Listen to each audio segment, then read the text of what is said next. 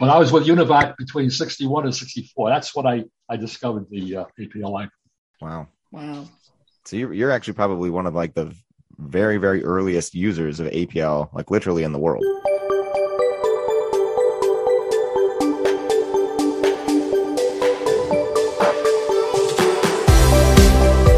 Welcome to ADSP, the podcast, episode 58, recorded on December 2nd, 2021. My name is Conor, and today with my co host Bryce, we have a special episode with two special guests, father and son, Otto and Eric Niebler.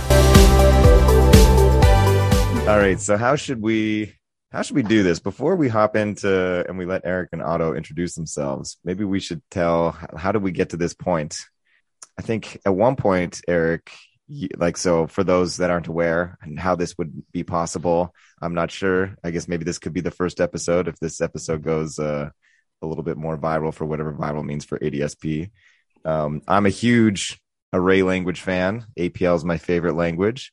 And uh, most folks are aware of this. And so i think i tweeted something and then eric you either retweeted or commented and said uh, my dad used to code an apl um, and then I said, oh, maybe we should have him as a guest on ArrayCast. One thing led to another thing. Bryce got upset that I was trying to recruit people to my other podcast. And then we ended up He's setting cheating up... on me. He's cheating on me with his other co-host. And uh, and so then we ended up setting up this episode where we have both Eric and Otto. So our first ever and probably one, maybe one of the only. I'm not sure if there's ever been a father son combo guest on a tech podcast out there. I'm sh- like it's possible it's happened before, but this could be the first um the first time ever. This could be an exclusive. No, I actually I actually know of another pair, which is um, Michael Spencer, who works on LLVM and is a C committee member. His dad was on the POSIX committee, one of the POSIX committees back when they were part of ISO and so they they actually like they can have conversations about like committee stuff. Have they been on a podcast though is the question. No no. No not not uh not yet but we could change that. So yeah that's how we got here. And so i'm not sure what how we want to go from here. If eric you want to introduce yourself first and then transition to Otto or do we do we do it in chronological order of who entered the tech industry first? What do you think I'll, let me go. Let me go first. I'll go first. Um, so um, you know, I'm, I'm, I'm Eric Niebler, currently employed at Nvidia, um, and um, working mostly on you know, C++ stuff, of course. And um, uh, you know, I I have um, you know std ranges in C++ 20 is a proposal that I brought forward. Currently working on making abstractions in, uh, for asynchronous programming in C++, suck a little bit less. Um, that seems to be going all right. Um, the sender receiver stuff um, is going swimmingly. Uh, you know, so that's what I'm excited about right now. I've been a member of the C++ standardization committee for uh, about 20 years. Um, you know, I've I've been around in the software industry. I've worked at uh, Microsoft and Facebook. I've um, consulted independently, um, and uh, yeah, I mean, I I, I, I owe an awful lot of it um, to my dad, uh, who um, who bought an IBM PC in in 1986 um, when they were extremely underpowered and very expensive, uh, and he thought it would be really great for me and my sister. Um, and and he was right. Both me and my sister are um, in the in the software industry, um, and uh, uh, yeah, I mean, I mean, I I, I hated computers because it's what he wanted me to do, um, and I and I refused. I refused to learn anything about computers. I remember in high school, I wanted to write my my book reports out by hand, um, you know, because I I didn't like using the computer. My my dad wanted me to uh, use this um, typing, this awful, awful typing tutor program to learn how to type faster, and I and I hated it. Um, and it really wasn't until until college um, when uh, I kind of discovered computer programming on my own. Um, and and so uh, you know, it, it, in some sense, um, you know, I, I credit my dad, and in, in another sense, I I got involved in computers, you know, in spite of him. Uh, that makes me feel great, Eric. but you know, it was it was there, and it was like part of the the water that I was swimming in as a kid. Um, you know, and I I do remember uh, playing text-based adventure games on my dad's IBM PC in the 80s, and I and I do remember thinking like, "Wow, this would be cool." And I remember trying to write one myself in BASIC when I was very young. Um, so, like, you know, it the the seeds were planted um, from from way way back. Uh, so when I got exposed again to programming in in college, I think um, you know I I took to it like a fish in water. So, right. so what about what about you, Otto? So were you were you a pro you were a programmer, I assume? I was an assortment of things. Uh, right now, I'm currently employed by retirement. I've been retired since 2001. I started out actually 19. It was a it was a late 1950s. I I was uh, working on uh, quote computers at that time, which were not no less than uh, punch card equipment. Uh, I started really when I was in uh, my second year of Fordham at university, and I was looking for a part-time job. And uh, one of my classmates was working in Wall Street area, and he said, "Come on now, I'll show you what, what, what a computer looks like." Well, the computer was uh, it was a Univac uh, solid state 80, I think it was. And it was a punch card equipment, and he was doing stock record, which was a basic brokerage back office account and uh, I was uh, training to be a, a, dentist at the time at Fordham. And uh, I uh, saw the computer, and it was, uh, I think it was love at first sight. I, I went home. I said, What do you want to do for the rest of your life? Look down the throats of people, or you want to do some programming? And uh, I said, I think programming would be my life. So at the time, I was living at home with my parents, and I said to my father, I'm going to quit Fordham. I want to go into this field called computers. This is 1956 now. My father is old school. Um, and he says, computers. He says, they're toys. He says, they're not going to last very long. Get a real job. Become a, become a dentist, you know. Uh, I says, no, Dad, I think, I think there's a future there somewhere for me, you know. So I quit Fordham and I got myself a, uh, a job at a uh, Remington Rand Service Bureau. Uh, and basically, it uh, it lasted for about oh three years, I think. And then I realized I have to get a college education. Uh, so I uh, went back to my family. I said, I think I want to go back to school. I says, my father says, this time it's your nickel. You, you're going to pay for it. I paid for uh, uh, the first half. You pay for the second half. So I went back to Columbia uh, as a math major because they didn't have computer science in those days. That was the late 50s. And uh, it was there I, I, uh, I read up on Ken Iverson and uh, the notation that he had. And I really liked his work. Uh, so when I graduated, I was hired by Univac. And all of a sudden, I found this language called APL. And it was Ken Iverson all over again, you know. So I fell in love with the language it was an amazing language, as you probably can tell to talk about a lot better than I can. But that's what got me really started into computers too. Um, from there, I had an assortment job. I started out as, as a programmer, uh, supporting a marketing team. We marketed. I was in Manhattan at the time, so we marketed mostly uh, Lower Manhattan uh, applications. Uh, and uh, that's what Univac. And then I uh, left Univac, went to GE. GE was just starting up their computer line, and I programmed the uh, the uh, let's see, it was a 200, the GE 200, I believe it was. I was at GE for about three years, and uh, then I went on to New York Stock Exchange and helped automate their ticker. Uh, this is back late late 60s late 60s in Wall Street was a very traumatic period of time where uh, Wall Street finally got the word about computers and started uh, becoming a little more efficient. And they, they converted most of their operation to technology. And I was there for about three years. We automated the ticker, among other projects. Uh, and uh, uh, the project I was working on, the uh, ticker automation, we, we teamed up with IBM. IBM did the control program and developed a, a totally fault tolerant computer. It was a three, three, three 360 50s lashed together, and they shared a, a, uh, a mass storage device. It was a ferrite core mass storage, but it was a totally fault tolerant system. No time lost, no transactions lost. And it was a classic at the time. It really was. And then from there, let's see. What was that written in? The software part. The the I believe it was written in uh, assembly language. I, IBM did the programming on it, uh, uh, the control program programming on it.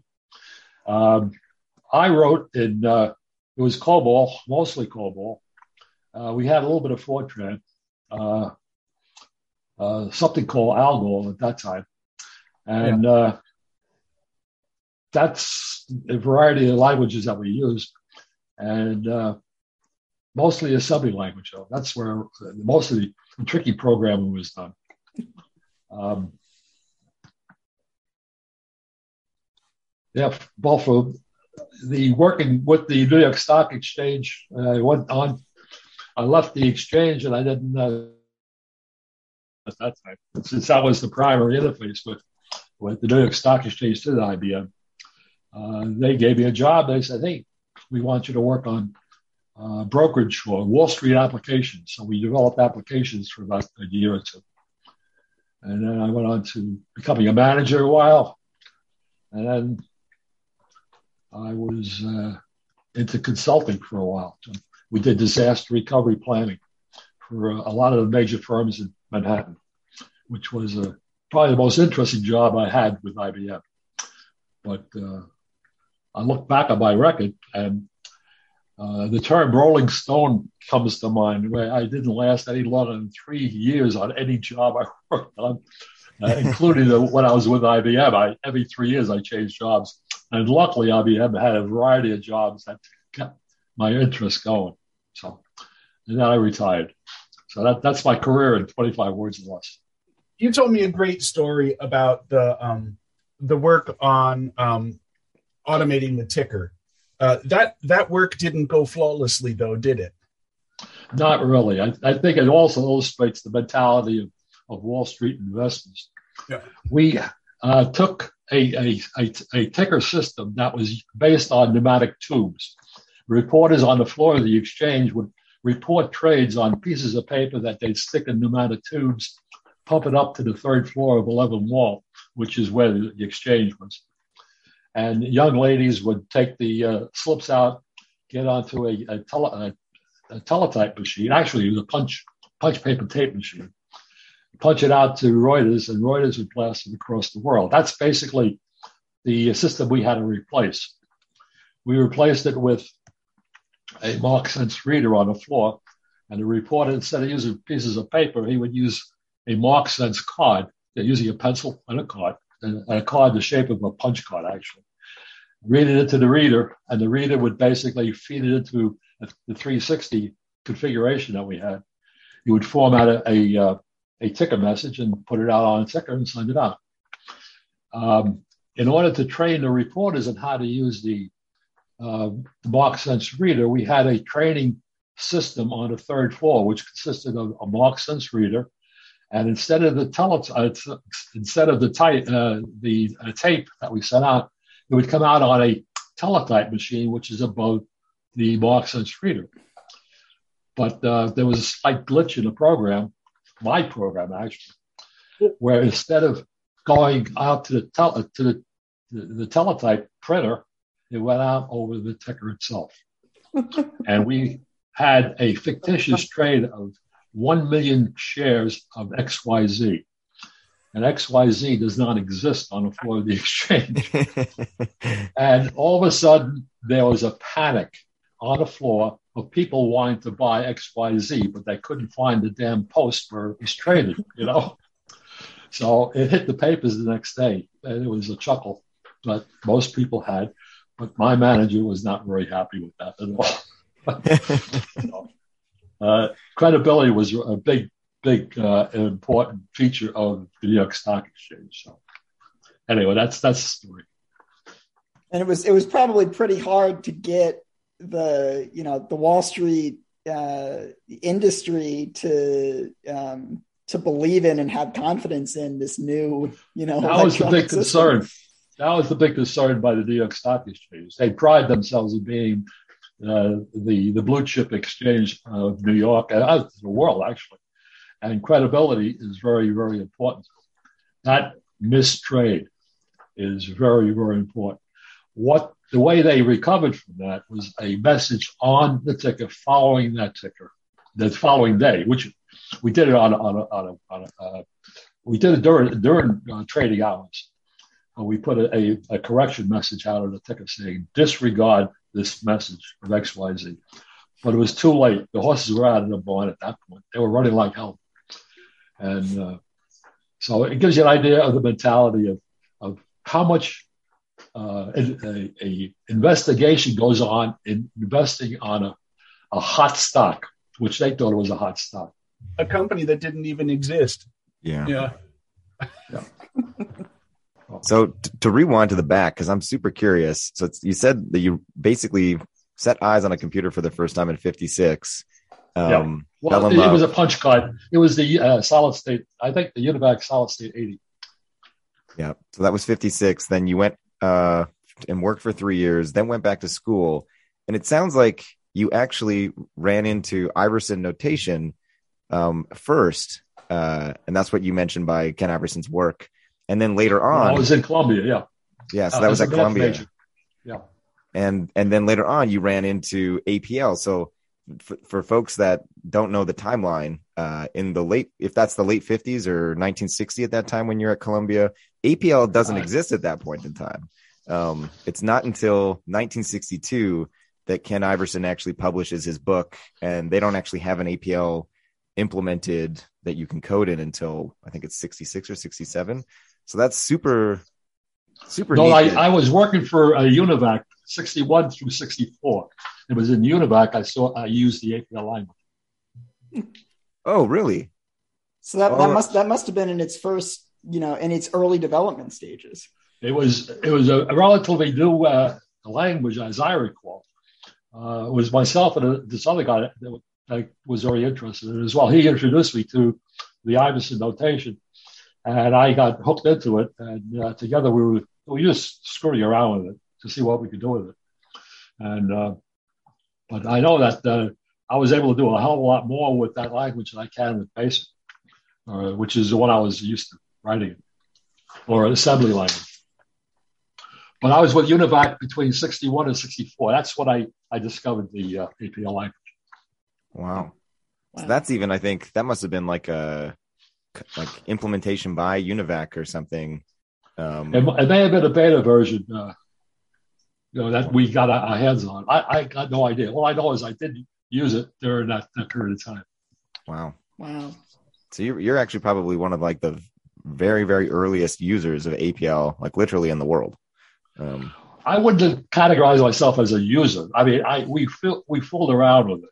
But uh, yeah, I, I, did. We did not do any kind of productive work with it. We I don't caught, think it caught our interest. Productive work with uh, with it either.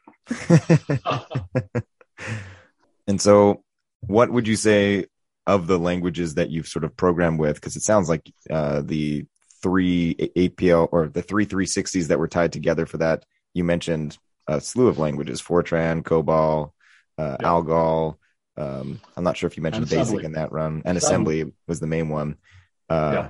Did you spend like most of your career working with any one of those, or did you were you basically a polyglot? Actually, I was not the one working. I was a manager at, uh, at that time. Uh, I had a staff of people who were working on it. My particular my particular responsibility for that project was to develop the application side of it and to interface with IBM on the control program. Uh, we laid down specs for the control program of what IBM was to do. Okay, but we, the team I had, we were basically application programs. And so did how did the the the team or the folks that were working for you did they is it I guess at that time like so, so these days you know a lot of times when you're building something you have a teammate engineers not that there's a vote or something, but you know, everyone has their, you know, oh, I want to code this in C or you know, Rust is. It was not up to them. It's not it up to was them. divided up by the, the function that they were addressing with the with the software, with the uh, the application itself. The, uh, the more uh, complicated applications, we tried to go with the uh, the uh, the macro languages like uh, COBOL and and I'm sorry, Al, Fortran and, and Algo. The more the more stringent type of the more complicated type of programming, we usually wound up doing it in assembly language because we had the most control at that, that time. And when, so Eric, when did you enter this? So I assume, you know, back in 56, uh, you, you clearly weren't alive yet. So at what point, at what point did you I'm enter not that the, old. yeah, I don't know how old you are, but I'm guessing it was, you're not that old. Uh, No, I, I came into the picture in 1973. Yeah, that's Okay. when I was born. And Yeah. you, you said you got that first IBM PC in '86. I think so. Yeah, because uh, um, because I you know I. I, I know that there was a computer that was bought in '86. I don't know if it was the first IBM PC that my dad. It was. It Okay. was- Okay, because because was- I know I know this because I, I you know se- several years maybe 10, 10 15 years ago I went down to my parents' basement and the machine is was still there actually um, in the basement and uh, I was very excited um, because um, the the keyboards that came with those PCs are legendary. Um, the IBM Model M um, keyboard, and and so I I I took it. I mean, it was it was filthy. It was like completely encrusted over. So I like meticulously took it apart and cleaned every piece of it and reassembled it and brought it back to Seattle with me, which is where I live. Um, and and I know I know it's from 1986 because because all IBM Model M keyboards have have their birth date on on the back of them. oh, wow. And that keyboard uh, was made in October 1986. Um, and do you and still so, have it? so this is a really sad story. Oh, no. Um, it- yeah, this is a sad story. And I, I can tell you haven't seen my CPPCon talk yet because I talk about it there. So shame Just on you for from not this, watching uh, my, my talk. 2021, right?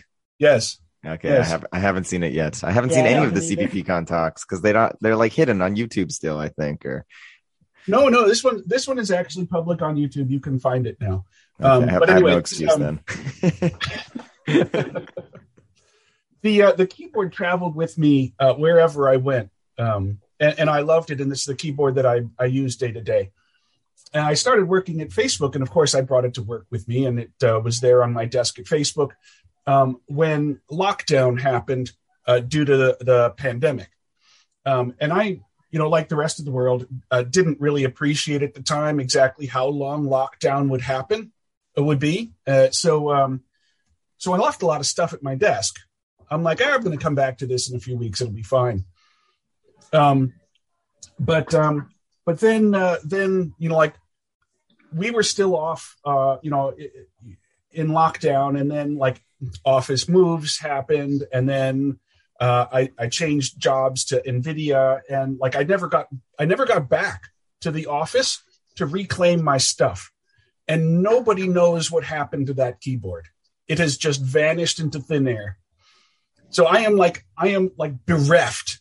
I am like heartbroken because this is the keyboard that I I I learned to program on in the 80s. Um, it's the keyboard that I played, um, you know, uh, decathlon on uh, uh, in, in 1987. Um, you know, it's the keyboard that I played Zork One on. You know, uh, this text-based adventure game, and and you know, I remember sitting next to my uh, my best friend at the time, and we were you know hammering away on that keyboard, playing um, playing games, like really awful 80s PC games, really bad games that we absolutely loved. Um, and of course, that that keyboard, you know, the reason why it's so legendary is because it's like absolutely indestructible. Like that keyboard weighed more than like more than my laptop. Um, you could clock someone over the head with it; it would do real damage. it had this big steel plate on the bottom of it, you know, to make it like super like heavy and stable, so it wouldn't bounce around when you were typing on it. So anyway, like I have no idea what happened to this keyboard. It's out there somewhere. It unfortunately doesn't have my name on it. I should have written my name on it. But if somebody at Facebook hears this and they, uh, you know, they they have somehow inherited an IBM Model M keyboard, they don't know where it came from, and if they check the bottom and it says October 1986 on it, please reach out to me. yeah, was, li- listen, listeners, this is our our mission to you. Help us locate. Uh, my my lost keyboard. IBM Model M keyboard. Yeah. This podcast now has two goals: one to be number one in Slovenia. Uh, we love you. We love you, Slovenia. Um, and two to track down this keyboard. Uh, I mean, I'm not saying that's why Facebook rebranded to Meta. I, you know, I've heard lots of reasons, but potentially Zuckerberg is trying to like, you know, cover up the tracks of this key. It sounds like this keyboard is probably worth quite a bit if you sold it online. Um, I was, uh, I was actually going to ask, um, Otto, do you remember how much that IBM PC would have cost in like when you bought it in 86? I remember. You remember the okay. the amount that we pay, I paid for it, I believe, was twenty five hundred dollars. I'm sorry, it was no. twenty five hundred dollars. Yeah, I remember. I remember mom making a stink about it because it was five grand. Five grand. You know, you're probably right. You're probably right. In today's dollars, it's well over ten thousand dollars. Yeah, yeah. No. Yeah, five grand, and uh, and yeah, it was it, it was, was like a, it was like a toy, right? It was like a pocket calculator. It was almost grounds for divorce too, by the way. Yeah. well, yeah, it's it's it's interesting. Uh, the, the, reason I ask is because you know it's not something. You know, it, it, was not a small purchase at the time. It was not common for people to have a have a computer in the house. That's that's true. It was, and but it was uh, it was a must for me. It was a must have. Yeah, computers were very very novel. I think people who were addicted to it, like I was, had to have it, okay, regardless of how much it cost. Mm. Did you like it with an IBM machine and you were working for IBM at the time? Did you get some sort of company discount? Uh, I probably did, and I'm trying to remember how much. It, it, it was not a lot. In that respect, IBM was not that generous mm. uh, in, in, terms of uh, uh corporate company discounts like that. The uh, the IBM that particular model of IBM was hard to come by because they they felt customers had to come first before the employees. So we were at the bottom of the, the uh, food chain on this one. Was that an AT or an XT or what was that? It was an XT. I, I believe it was an XT. XT, I think, uh, preceded an AT, didn't it? I'm, I'm not sure now. I, I, think I don't remember. I, I, will get it wrong. I, I, thought the AT came first, but I, I, am not sure. That could be right. I, I, it's been over 50 years for me. So, so, so one thing I do know is that keyboard, like it, it has this long, like telephone cable, this yeah, black telephone cable, coil. right? Yeah. And and it's coil, so you could like you know walk around with it. You know, um, it was portable. portable, yeah, sure. Um, and and the the plug, like where you stuck it into the computer, it was this big fat like nine pin i think nine pin thing yeah. and those plugs are called at plugs so that's okay. why i think i think the um, the at came first because that's that was probably the first computer that used that plug and so the it got called the at plug right yeah no, it, looks like, it looks like on it the at came second the at was 84 the xt was 83 uh, yeah. okay i had the earlier one is this just a computer model for those that are out of the yeah, loop, yeah. like me? I, th- oh, I think yeah. that I think that was a an 880 pro an 8088 processor. 8088. You're right. Yeah. Well, I think, but this is like the fir- IBM's first like home PC. Yeah. Is that was that the first one, the XT? That, I believe it was the first one, but the keyboard was not the first one. That came out of its Office Products division. That you that was being used by uh, the Office products for their devices. So the keyboard preceded the uh, that laptop. I'm sorry, that desktop long before the, the desktop was created. I didn't know. No. So that that was like the second the second chip that Intel made, basically. Oh. Yeah. That's, that's what I learned to program on. wow. Yeah. I was writing basic um, for that. Really bad text based adventure games. one event that I, that sort of uh, made me consider Eric for computers that he wrote a basic program, I think while he was in his early teens. And uh, it was a very simple program, but it tested my hearing. And it discovered that I had a hearing loss in the higher range frequencies, which happens to be true today. Uh, but he discovered it when he was, I think, 14 or 15 years old with his with his basic program. Right then and there, I, I, knew that he was he was meant for computers, even though he fought it tooth and nail. He, he, I knew he was he was meant to be for computers. It was the simplest program. It was probably like ten lines of code. Somehow, I learned how to um, like control the um, the speaker, you know, and and play play um, tones and it just like it uh, started real low and went up real high and it was like did you hear this yes or no right and we were absolutely stunned when when my dad was like i think there's something wrong with the program like it didn't play a sound and and we were all dumbfounded because we're like you didn't hear that wow so at first wow. you at first you thought that the program didn't work uh, and that maybe yeah. he wasn't uh, destined to be computed. And then you realized, oh wait, the, it does work. It's just a couple oh. lines. Oh. It's my hearing that's uh, not working. yeah. Wow, that's uh that's pretty amazing. Um, that you were you were like a little medical programmer back then. Uh, I guess know. so. That's that that and the and the text based adventure games. The only programs I actually remember. Right. Oh, that and copying programs out of Byte magazine um, with my friend um, you know, and trying to trying to get those programs to work, but they they never did, you know, because uh, you know the the print in those Byte magazines was like, okay, I can't tell if this is an O or a zero or uh, you know what what is what what is this thing anyway, and then and then you'd make like one typo and the whole program wouldn't work, and then you'd have to go back meticulously and find, you know, it was it was pain painful. Um, but I guess that was that was the fun of programming back then. I don't know. Yeah because that that that used to be how for for for all the young listeners, that used to be how programs would get distributed before you. Yeah, that you was know, open source. Send them around on floppy disks. They'd be in some magazine. Yeah. You'd have to. You'd They'd have be in a magazine. You, you had to type it in. Yeah, exactly. That was programming in the early days uh, of, of my my early days. You know, not my dad's. Early. Oh, in my days, the uh, the actual testing of a program was a hell of a lot more difficult than it is today. We would get maybe one or two turnarounds a day, and by a turnaround, it's uh, submitting a test to a, a, computer and getting the results back within one day. So uh, the the term interactive programming did not exist with us. It was a, you had to literally assemble, test, and then print out the core dump, and from that you were able to de- debug a program. So we were lucky if we got one, if not two, turnarounds a day.